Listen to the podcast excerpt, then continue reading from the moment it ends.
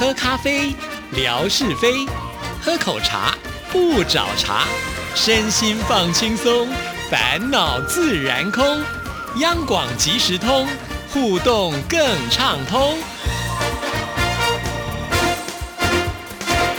亲爱的听众朋友，大家好，欢迎收听今天的央广即时通，我是谭志毅。今天又到了吓你一跳的单元了，有请我们的志平出场。志平你好。大家好，我是夏志平。今天精神抖擞，今天非常非常有元气的跟大家打招呼，呃，问大家，呃，大家好。哇，今天好像非常的有礼貌。是因为呢，我发现身体非常健康的人就应该这么说话。现在大家都一定要觉得自己身体很健康才行，就是麻痹自己啊。催眠自己，对，告诉自己我就是最强壮的。对，因为我每天呢播新闻的时候，在节目里面播新闻，我播到这个疫情啊，一下子增加几个啊，呃，这个呃，不要说台湾了，呃，台湾真的数量很少很少。那我必须要说的，像什么这个意大利啦，像这个西班牙，对对，每天增加是几百个几百个。我说，哎呀，天哪，这数据我播的都觉得。心源在颤抖呢。对这个防疫的观念哈，在欧美当中好像他们比较没有这么的敏感。嗯，然后我问过一些，就是比如说是防疫专家，或者是呃这个对国外的这个呃风土民情比较了解的一些旅游专家，他们就真的告诉志平，他说啊，外国人特别是欧洲人哦，还有日本人，他们的观念里面就是如果没事。健康的，他们就绝对不会戴口罩。然后呢，另外就是，呃，戴上口罩代表你有问题。那他们一方面心里面也会有一些自尊心的价值在心里面，所以呢，一般的这个外国人，他们也就不会戴口罩。对呀，我甚至还听说，呃，就是也是一个就是旅居在意大利的朋友啊，他讲说，意大利人就是非常的重视自己的外表，他们觉得说我一天打扮的这么的漂亮，那戴上了口罩岂不是破坏了整体的造型？哇！我心里想说，健康应该还是比这个呃看起来美不美观来的重要多了吧？嗯，哎，你有朋友住意大利哦？以前我同学就是留学意大利学声乐嘛，对呀。哇，你好有水准哦，你好有气质哦。那是同学，又不是我。可是你看起来就这么雍容华贵，怎么打扮都好看。我、欸，没事献殷勤，日行一善。今天还没有做善事，我好担心你接下来是要没有没有，我后面没有下文，没有下文，就是单就是纯粹的非常呃，从发自内心的由衷的赞美你哦，谢谢谢谢谢谢。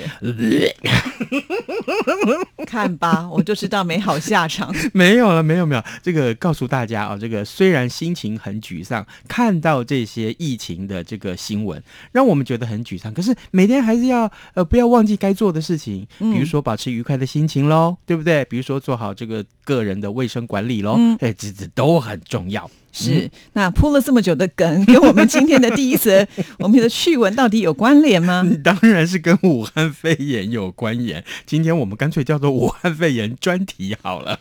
哇！这么可怕？哎，是这样子的。好，这个告诉大家啊，武汉肺炎，也就是我们所说的这个新冠肺炎，它的疫情在这个全球各地肆虐，结果呢，也造成日本各地掀起这个抢购卫生纸的这个浪潮，就连。百货公司或者是超商厕所里面所提供的卫生纸也被人这样整捆打包带走，所以呢，让这些呃便利商店里面的业者其实是非常非常的困扰。结果呢，你知道吗？有一名超商的店员就做出了防盗奇。招 哪一招呢？嗯，好，这个根据日本媒体的报道，呃，武汉肺炎就是新冠肺炎的这个肆虐啊，让这个日本的新细县啊，有一间便利超商的厕所每天都会失窃三到五卷的卫生纸啊，这样子的一个失窃的这个呃卷数呢，让这个店员就感到苦恼，想说。我店里面又没有装这个呃防盗设备的监视器，我根本就揪不出那个偷拿的呃到底是哪一位消费者啊！而且在厕所也不会有人装监视器。对呀，装厕所装监视器是要看什么呢？那就变偷窥了。对，然后呢，这位可爱的店员他就说：“Miku，Miku 呢，这位可爱的店员他呢就突发奇想，他呢画了四张符咒，就贴在那个卫生纸架。”前面，然后照片上你就可以看得到，哦，原来这个符咒上面画了三只眼睛，下面还写了一些字，这个字就写着说，诶。盗窃处罚饥饿，意思就是说，你如果偷东西，你可能会感到饥饿，就是将来吃不饱，或者是这一辈子都会被惩罚，永远处在饥饿状态这样子，或者说你就会厄运临头。呃，结果呢？听说哦，听说有心人士只要打开柜子就可以看见这四张符咒。于是乎呢，米库就想说：“哎，到底有没有效？我也不知道。反正我今天画上去再说嘛。”没想到一整天下来，没有任何一卷卫生纸遗失或搞丢或失窃，好厉害啊！嗯，所以他们还蛮信这一点的。对我只能说，这个日本人是不是也很迷信？居然就有了这个贺祖的作用。哦，所以啊，这个米古他就把他的这个呃符咒的照片就贴上了 Twitter，结果没想到有总共有一点六万个网友去分享，然后二点八万个网友是去按赞。是，嘿，一篇 po 文有这么多，那实在很不简单呢。对呀，而且这只是一个。本来想说死马当活马医的点子，没有想到居然产生了贺祖的作用，哎，而且不用花什么本钱，是真的真的。所以呢，这个呃，这个网友就纷纷留言，他说：“哎，最近偷卫生纸的这个情况特别多，他看的都晕了。啊，如果您偷了，肯定会受诅咒。所以呢，这个是非常非常好的护身符。对呀，因为放在那边是大家公用的嘛。对，那下一个人进去没有卫生纸怎么办呢？这个公德心还是。要有了哈，对，这就让我想到很多有关于这些抢购的热潮，对吧？大家去抢购卫生纸，去偷卫生纸，然后呢，呃，我就想到口罩也是很缺的物资。那前几天我看到这样的一个新闻，就是说，呃，第一包，呃，比如说这一包口罩大概里面会有十片、二十片吧。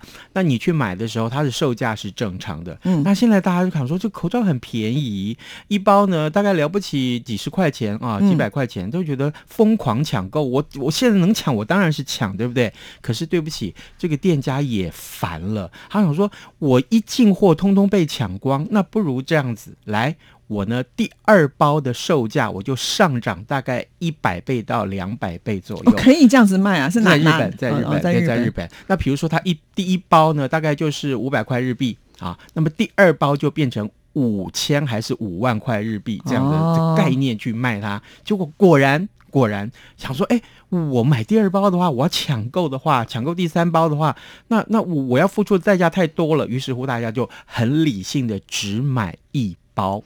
对嘛？其实像我们现在就是呃，除了可以到药局用我们的健保卡来购买之外，也可以线上来购买，所以就分散了一些人潮。对对对。那那天我是这个到了一个地方去买这个口罩，我也不知道这是不是真的是我我想把这个经验的特别拿出来讲，就是说我我因为现在口罩都很缺啊，我就想说，那如果我到了乡下去看一看到底口罩缺不缺啊？那天我休假，我就到那个物。物社去物社在南头的山上有没有？然后就看到一个药局，我想说，我亲进去看一看到底有没有口罩。他说有啊有啊，我们这还有很多口罩啊。然后呢，于是乎我就赶快去买。买完以后，我还在那个那个药局的门口啊拍一张照片哦，然后拍那个药局的那个名字。我说这会不会是全台湾海拔最高的药局？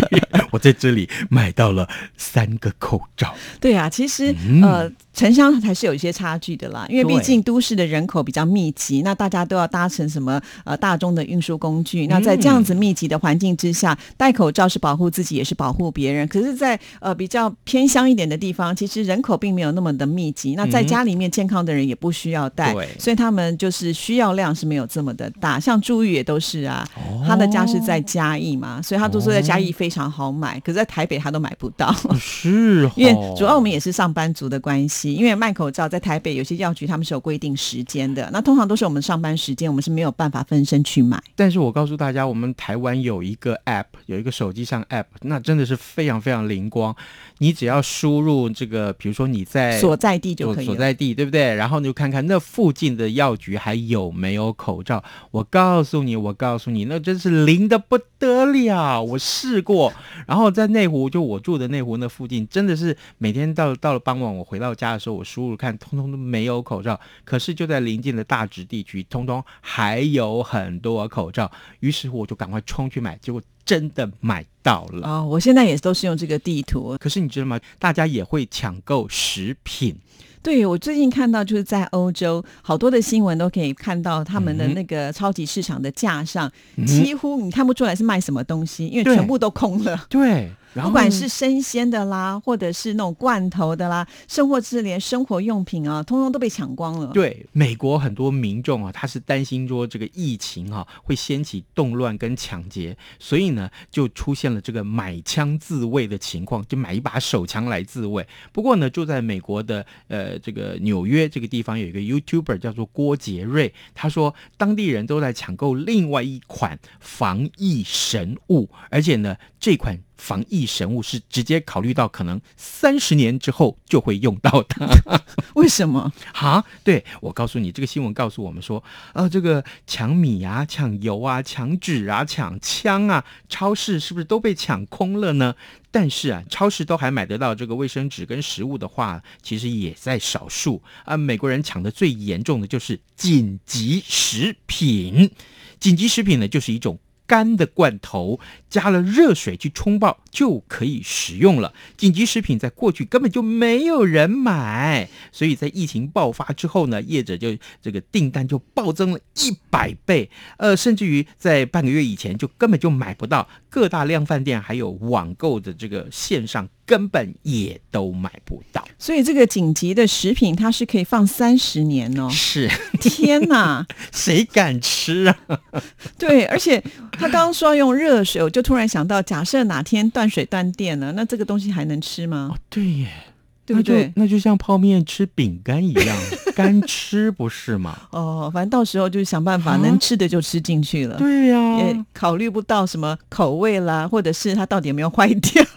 哎，不可能到那个时候了。我在想，真的，因为到那个时候恐怕没有，因为主要它的产品强调的是紧急食品嘛，嗯那通常一定是在非常的危急的情况之下，嗯对不对？嗯所以我是这样子的一个概念啦。哦，所以平常它不会有人去买嘛。对对，平常真的不会有人去买。对呀那我那天是因为逛到一些很多呃，这个在台湾有很多外籍移工，嗯他们专门去呃逛的这些超商啊超市，因为价格东西特别便宜，你知道吗？一包泡面，呃，在台湾的比如说像全联哦、某联、某全哈、全什么的，哈你买一包泡面可能要三十几块，嗯。哈、尤其那种干拌面啊，明星代言的干拌面，一包要六七十块呢，对。哦啊，可是，在那个地方一包泡面八块钱。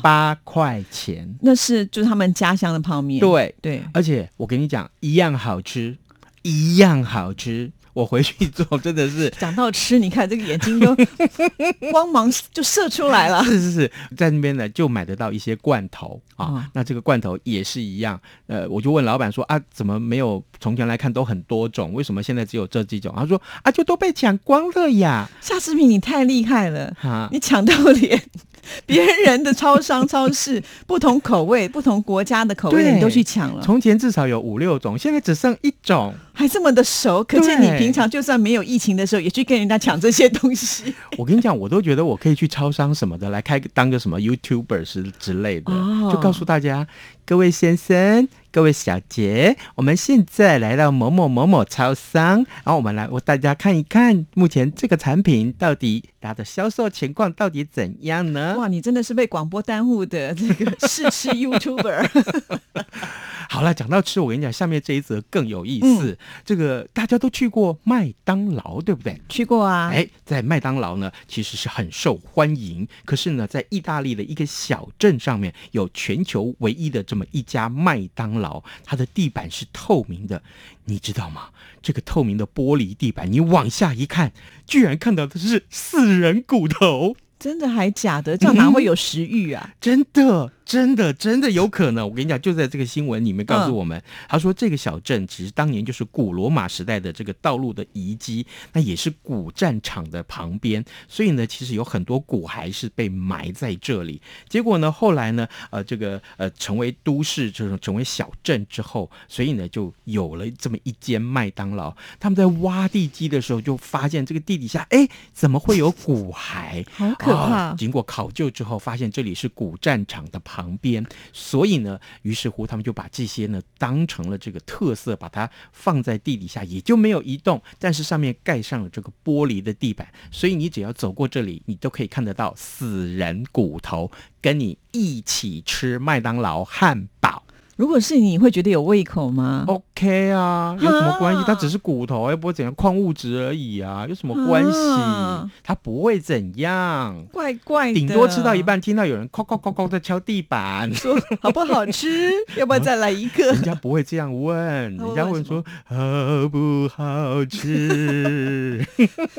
哦，他是说意大利文，这听起来真的是挺怪的啊、如果今天是博物馆这样做，我觉得还应该是合情合理。嗯可是对于一个素食店来讲，真的有点怪。而且通常麦当劳都是小朋友最喜欢去的。哎，你不要说，麦当劳在全球各地其实有很多很有特色的小店，比如说我们刚刚说这家意大利的小镇上面就有这个死人骨头的 他就把这麦当劳。个博物馆的概念就植入在这个麦当劳里面就对了。那我告诉你，你到了维也纳，嗯维也纳的麦当劳有一个街道，古街道上面，古街上的这个麦当劳，它是有音乐型，它是这个莫扎特的旁边的音乐的形式，通通在那里面。所以你走进那个麦当劳里面，感受到的是古典音乐的哦氛围。那那个我就会很想去，嗯，对，因为我喜欢这种感觉。你有气质啊，我们没有啊，还可以我们是死呼应哎，这个做节目有这个头尾呼应不简单。对啊，对啊，还有还有，你去上海啊，那个南园旁边的星巴克，那个那个星巴克特别古色古香，啊，不一样，跟所有现代化的星巴克不一样。是他们就会融合当地的一些特色去做一些设计啦。是是，还有台南安平。有一家 Seven Eleven，里面有一面墙，全部都是古迹的墙，它不能敲，所以就在那边跟 Seven Eleven 共存。哦，听说那面墙好像两三百年了，是，所以那面墙也不能放任何的货物。对，但是它就专门独立出来，变成一个观光特区，你可以在那个地方拍打卡照、打卡。对，哦真的是这样，真的。哇，嗯，这个也是很特别哈所。以喽，所以喽，你看，就要像志平一样博学多闻。好了。剩下最后一点点的时间，我们就要来送出今天的礼物哦。哦，天哪，这个礼物不得了！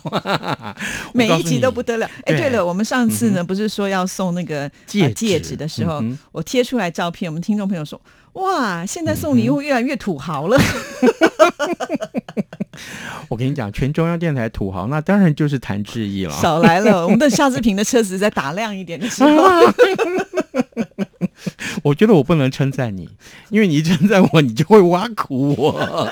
好，这个戒指怎么了啊？啊，土，豪，他们就觉得，哎，怎么越送哦越越越这么的特别了？放心放心，接下来我们送的是古董，好不好？这个呃画作，一幅画作大概都几千万起跳的古董送给你，对，台湾的知名的画家叫陈澄波、嗯啊，他在二零一二年呢，他因为他早就过世的啦，然后他的子孙帮他办了一个特别的画展。那这个画展里面有很特殊的纪念品。对不起啊，志平跟志毅都还没连开都还没有打开，舍不得打开，对怕破坏了。对，这个我们直接就把它送给我们的听众，好不好？所以这里面是，就是沈承波的画作所做成的明信片之类的、画卡之类的。而且看起来好厚，应该很多张。嗯，应该是哦，应该是哦，哈、对，这是有艺术价值的一个纪念品。送这个礼物，突然觉得我们也气质就又提升了对对对对，本来已经很有气质了。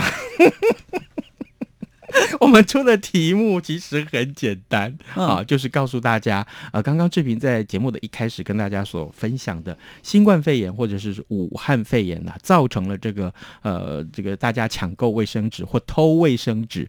那在在这个 Seven Eleven 里面，当然就是呃有这么一位小妹，她就画了几个符，对不对啊？请问你这个小妹是哪一个国家的人呢？好，那非常的简单，所以呢，请知道答案的听众朋友一定呢要到志毅的微博上。上去参加活动，就有机会可以得到我们这个画家陈澄波嗯他的画作的明信片，而且是是很厚一组，应该很多张。是，嗯因为这个到底内容是什么，我们不不敢打开，好，生怕嗯亵渎到他。不是啦，是怕破坏了原来的那个完整 性。对对啊对，让你打开它的时候，好像打开一个全新的礼物一样。是啊，本来就是全新的礼物，因为它上面有包膜嘛，所以我们就没有打开来。对，好的好，谢谢志平，好拜拜，拜拜。